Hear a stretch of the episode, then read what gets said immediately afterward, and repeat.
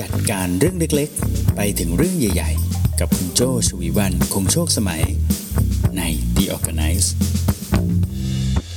สวัสดีค่ะ คุณกำลังฟัง The Organize ตอนที่ 70 อยู่นะคะ คุณอยู่กับโจชวีวันคงโชคสมัยค่ะ The Organize Podcast จะชวนคุณคุยเรื่องการจัดการตั้งแต่เรื่องเล็ก ๆ ไปจนถึงเรื่องใหญ่ ๆ เลยนะคะ วันนี้ก็เป็นเรื่องเล็กๆ แต่เป็นเรื่องที่หลาย ๆ คนช่วงนี้ทำกันยกใหญ่เลยนะคะ นั่นก็คือการแต่งบ้านการปลูกต้นไม้นั่นเองนะคะ ช่วงนี้ถึงแม้ว่าจะเเริ่มที่จะออกไปข้างนอกไปไหนมาไหนกันได้แล้วนะ อาจจะมีโซเชียลดิส a ทนซิ่งกันอยู่บ้าง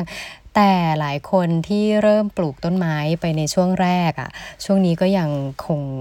ดูแลรักษากันอยู่ใช่ไหมคะ ในขณะเดียวกันบางคนก็เริ่มที่จะซื้อต้นที่ 2 ต้นที่ 3 กันแล้ว ทีนี้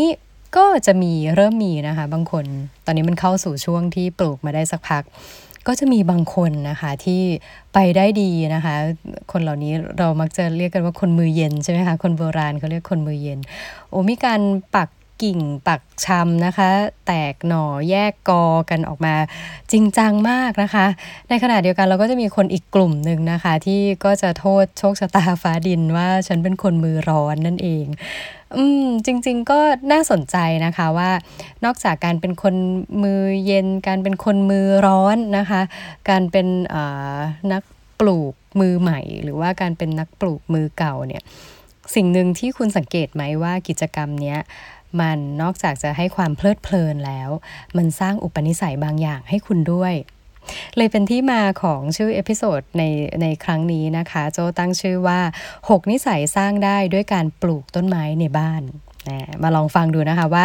คุณเกิดนิสัยเหล่านั้นขึ้นจริงๆไหมนะคะอะมาเดี๋ยวเราเรามาลองดูกันนะคะ อุปนิสัยที่ 1 นั่นก็คือ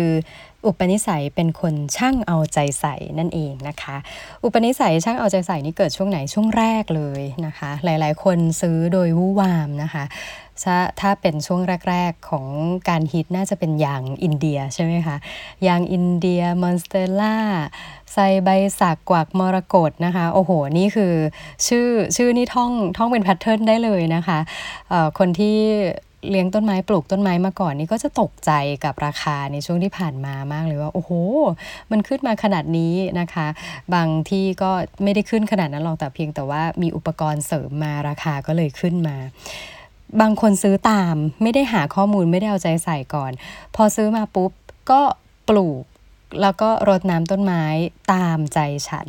นะคะ แต่ในความเป็นจริงแล้วคุณควรจะต้องทำความรู้จักเขาก่อนนะทำความรู้จักกับต้นที่เรากำลังจะซื้อกำลังจะตกลงปลงใจ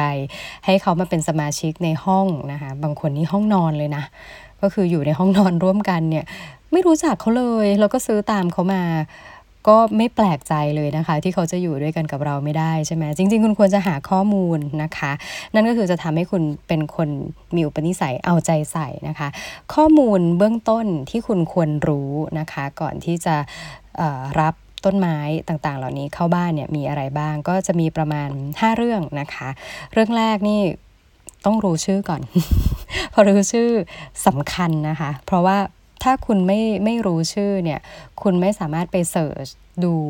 การดูแลรักษาไม่สามารถไปดูโรคภัยไข้เจ็บของเขาได้ ต้องรู้ชื่อถามชื่อมาให้ชัดเจนเลยนะคะ แล้วก็หาข้อมูลเรื่องของแสงนะคะ แสงนี่มีหลายหลายแบบนะคะ แล้ววิธีการบอก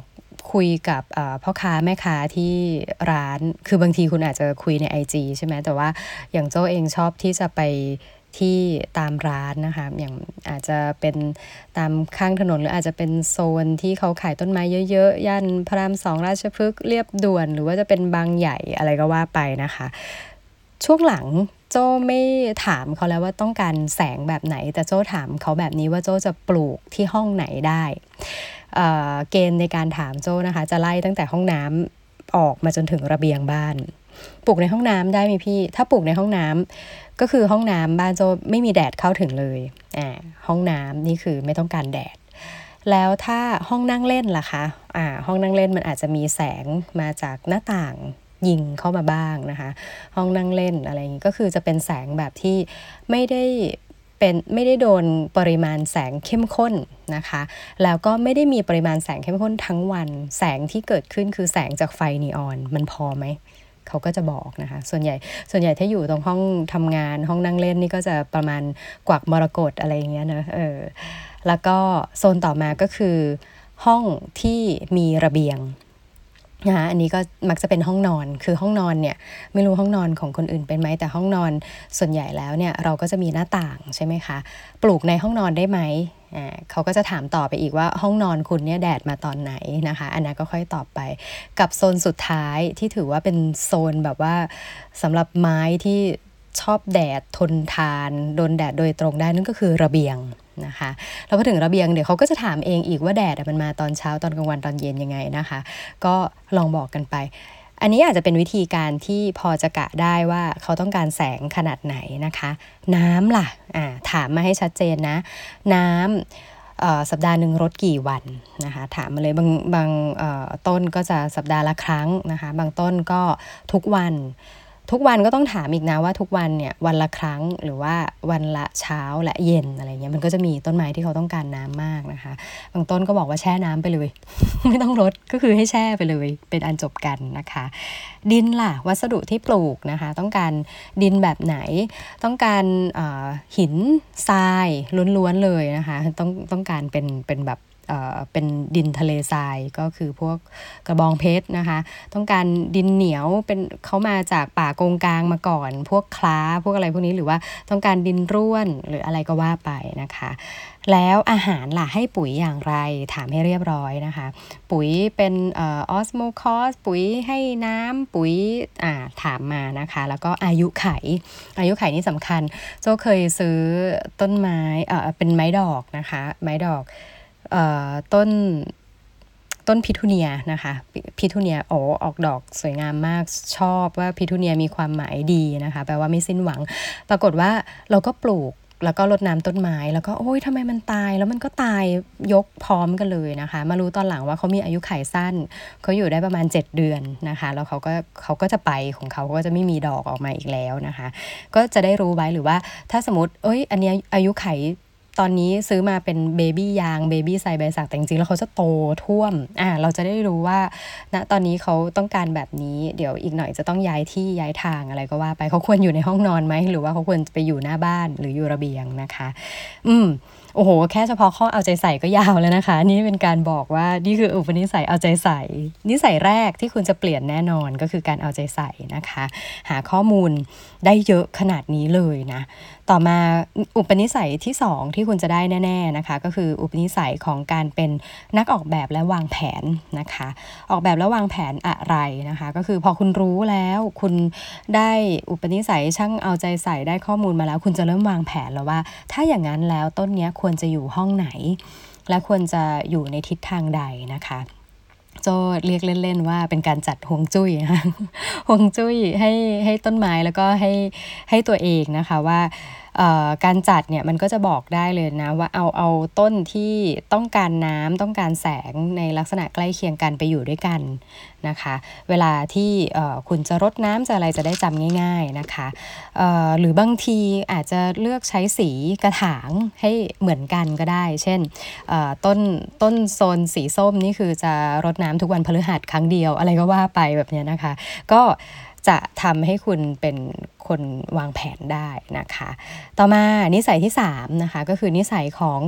ความสม่ำเสมอและอดทนนะคะ อย่างที่บอกมันเป็นต้นไม้นะ มันไม่ใช่ว่าแบบพอโยนไปปุ๊บพรุ่งนี้เช้ามาออกดอกเลยไม่ใช่นะคะเเขาต้องการความสม่ำเสมอและการอดทนนะคะที่ที่จะดูเขานะคะ จริงๆ บางทีคำว่ามือเย็นอาจจะไม่ใช่นะบางทีแอบรู้สึกว่า อุปนิสัยที่จะทำให้ปลูกต้นไม้ได้ดี คือต้องเป็นคนใจเย็นนะคะ รู้ว่าจะต้องอจัดตารางเวลานะทุกวันจันทร์วันพุธวันศุกร์เนี่ยลดโซนนี้ลดโซนที่เป็นกระถางดินนะ ส่วนอันนี้อาจจะลดแค่อาทิตย์ละครั้งทุกวันเสาร์ก่อนออกไปวิ่งอะไรก็ว่าไปแบบนี้นะ บางคนบอกว่าจะจัดตารางเหล่านี้ให้มันไปอยู่กับตารางรูทีนที่จะต้องทำทุกวัน เช่น รดน้ำต้นไม้ก่อนแปรงฟันรดน้ำต้นไม้หลังอาบน้ำเสร็จอะอะไรก็ว่าไปนะคะ อันนี้ก็จะได้อุปนิสัยความสม่ำเสมอและเป็นคนที่อดทนนะคะ อุปนิสัยที่ 4 ที่คุณจะได้จากการปลูกต้นไม้นะคะก็คือช่างสังเกต ช่างสังเกตนี่เกิดจากพอเลี้ยงเลี้ยงไปนะคะ คุณต้องคอยดูนะโอ้ใบเป็นด่างแฮะใบตกใบร่วง โอ้แย่แล้วก่อนที่ใบจะตกใบจะร่วง จากเดิมเคยเป็นสีเขียวเข้มเฮ้ วันนี้เริ่มเห็นชัดเจนสีเริ่มเขียวอ่อน จับไปใบเริ่มนิ่มเอ้าแย่แล้วต้องย้ายที่อืมเป็นคนช่างสังเกตใช่ไหมคะนี่คุณต้องคอยดูด้วยนะคะว่าอาการต่างๆ เหล่านี้มันหมายถึงอะไร แล้วก็ไปเสิร์ชเอานะคะ บางทีต้องมียาด้วยนะโจยังไปไม่ถึงขั้นยานะคะ แต่ว่าเริ่มต้องมีการมีการหันกระถาง มีการเลือกดูแล้วว่าจะต้องใช้น้ำอะไรในการรดนะคะ อะไรอย่างนี้ บางบางต้นแพ้คอลีนนะคะ ต้องใช้น้ำกรองน้ำอะไรในการในการรดอย่างนี้นะต้องเป็นคนช่างสังเกตถึงจะไปได้นะคะ อุปนิสัยที่5นะคะ อุปนิสัยในการเป็นคนที่มีความคิดสร้างสรรค์นะคะ สร้างสรรค์ยังไงก็คืออ บางทีเราก็จะเริ่มมีอุปกรณ์เสริมนะ พอเลี้ยงไปได้สักพักเข้าเดือนที่ 3 ซื้อมาตั้งแต่เดือนแรกของการ work from home ของการ self quarantine ใช่ไหมคะพอเข้าเดือนที่ 3 เริ่มแก่กล้านะคะ เริ่มมีอุปกรณ์ในการวัดความชื้นนะคะ มีการแบบมีเทอร์โมมิเตอร์เสียบดินเข้าไปขอโทษนะคะบางทีมันอาจจะไม่ได้เรียกเทอร์โมมิเตอร์แต่เป็นอุปกรณ์ที่เสียบเข้าไปในดิน แล้วบอกได้ว่าเอ้ยต้องรดน้ำต้นไม้หรือยังหรืออะไรเงี้ยนะคะเออมีความคิดสร้างสรรค์หรือบางทีจัดมุม จัดบ้านนะคะจัดมุมที่กลายเป็นถ่ายรูปออกมาแล้วสวย บางทีก็กลายเป็น background ในการซูมอะไรต่างๆ ก็ได้เป็นความคิดสร้างสรรค์ด้วยนะคะ ต่อมาทักษะสุดท้ายทักษะที่ 6 นะคะ ที่คุณจะได้แน่นอนก็คือเป็นทักษะของนักแก้ปัญหานะคะแก้ปัญหาจริงๆจริงๆโจ้ควรจะให้ไปต่อต่อหลังจากช่างสังเกตเนอะแก้ปัญหาที่ว่านี่ก็คือพอ บางทีมันอาจจะต้องมีการตัดสินใจด้วยนะว่าอพออาการถ้าเป็นแบบนี้แล้วฉันต้องตัดทิ้งไหมหรือว่าฉันจะต้องเอายังไงต่อนะคะ หรือว่าอันนี้ต้องหายามาโปะแล้วนะ หรือว่าจะต้องเอเปลี่ยนกระถางหรือจะต้องยังไงก็จะเป็นการฝึกทักษะการแก้ปัญหา โดยที่อีกฝ่ายไม่สามารถบอกอะไรคุณได้ด้วยนะ พราะเขาเป็นต้นไม้คุณต้องวิเคราะห์ล้วนๆเลยอะแล้วก็เอาเออความเป็นไปได้ต่างๆนะคะ เหตุการณ์ที่แย่ที่สุดก็คือตาย เหตุการณ์ที่ดีขึ้นมาหน่อยก็คืออะอดทนรอจนกว่าใบใหม่จะขึ้นมาต่างๆ ก็ว่ากันไป ไม่น่าเชื่อเลยเนอะแค่การปลูกต้นไม้นะคะ ก็สามารถสร้างนิสัยให้คุณได้ เพราะว่าระยะเวลาที่กว่าที่คุณจะเห็นเขาเติบโตได้เนี่ยมันก็เป็นระยะเวลามากพอที่จะทำให้อุปนิสัยบางอย่างของคุณเปลี่ยนไปตามรูทีนที่คุณจัดการเพิ่มมากขึ้นนั่นเองนะคะ ทวนอีกครั้งนะคะ6นิสัยสร้างได้ด้วยการปลูกต้นไม้ในบ้าน 1. อุปนิสัยเอาใจใส่นะคะ 2. อุปนิสัยของการเป็นนักวางแผนและออกแบบนะคะ 3. คุณจะมีความสม่ำเสมอและอดทนมากขึ้น 4. คุณจะเป็นคนช่างสังเกตค่ะ 5. คุณจะเป็นคนที่มีความคิดสร้างสรรค์มากขึ้นในการออกแบบจัดการวางต่างๆนะคะ แล้วก็อุปนิสัยที่ 6 คุณจะมีทักษะในการแก้ปัญหาเมื่อต้นไม้ที่น่ารักของคุณเริ่มมีอาการต่างๆ นานานะคะ เอาล่ะ คิดว่าเเนื้อหาอันนี้ก็เบามากขึ้นนะคะ หลายๆคนตอนนี้เเริ่มกลับมาทำงานเริ่มกลับมาเดินทางนะคะ แต่ในขณะเดียวกันเชื่อว่าความกังวลใจยังอยู่ ไม่เป็นไรค่ะ เรามีความกังวลใจได้ ถึงแม้ว่าจะไม่ใช่ในภาวะนี้ปกติก็อาจจะมีความกังวลใจในหลาย ๆ เรื่องอยู่แล้วนะคะ ตัวนี้ก็มาทบเข้าไปอีกก็ถือว่าสักวันเนี่ยมันก็จะผ่านไปด้วยกันนะเราก็จะผ่านไปด้วยกันนี่แหละมองไปทุกคนก็เจอปัญหานี้ด้วยกันนะคะ ก็หันมาปลูกต้นไม้ก็ได้นะคะละออกมาจากจังหวะของความเครียดในชีวิตบ้างนะคะอออย่าลืมส่ง feedback กันมานะคะ ต้องขอบคุณมาก ๆ เลยมีบางท่านแนะนำมาในเรื่องเนื้อหานะคะ แล้วก็ ต้องการอยากให้พูดคุยในเรื่องไหนแนะนำกันมาได้นะคะ ไม่ว่าจะเป็นคอมเมนต์ที่ในแพลตฟอร์มต่างๆ ที่คุณฟังอยู่นะคะ มีทั้ง YouTube Spotify SoundCloud แล้วก็ Podbean ที่สามารถฝากคอมเมนต์ไว้ได้เลยนะคะ แต่ถ้าอยากพูดคุยกันที่แฟนเพจก็สามารถไปได้ที่ Creative Talk Podcast Fan Page หรือ Creative Talk Fan Page ได้ด้วย เพิ่มเติมอีกนะคะ ตอนนี้เรากำลังมี Line Official Account นะคะ Line OA Search คำว่า Creative Talk ได้เลยนะคะ ก็สามารถกดติดตามแล้วก็รับฟัง การอัปเดตข่าวสารอาร์ติเคิลหรือว่ากิจกรรมนะคะ ไม่ว่าจะเป็นคลาสเรียนหรือว่าพอดแคสต์นะพอดแคสต์มาของแต่ละอาทิตย์เป็นอย่างไรบ้างนะคะ ติดตามกันไว้นะคะ Line Official Account Creative Talk ค่ะ วันนี้ลาไปก่อนนะคะ episode ที่ 70 จนกว่าจะพบกันใหม่ใน episode หน้า โจ ฉวีวรรณ คงโชคสมัย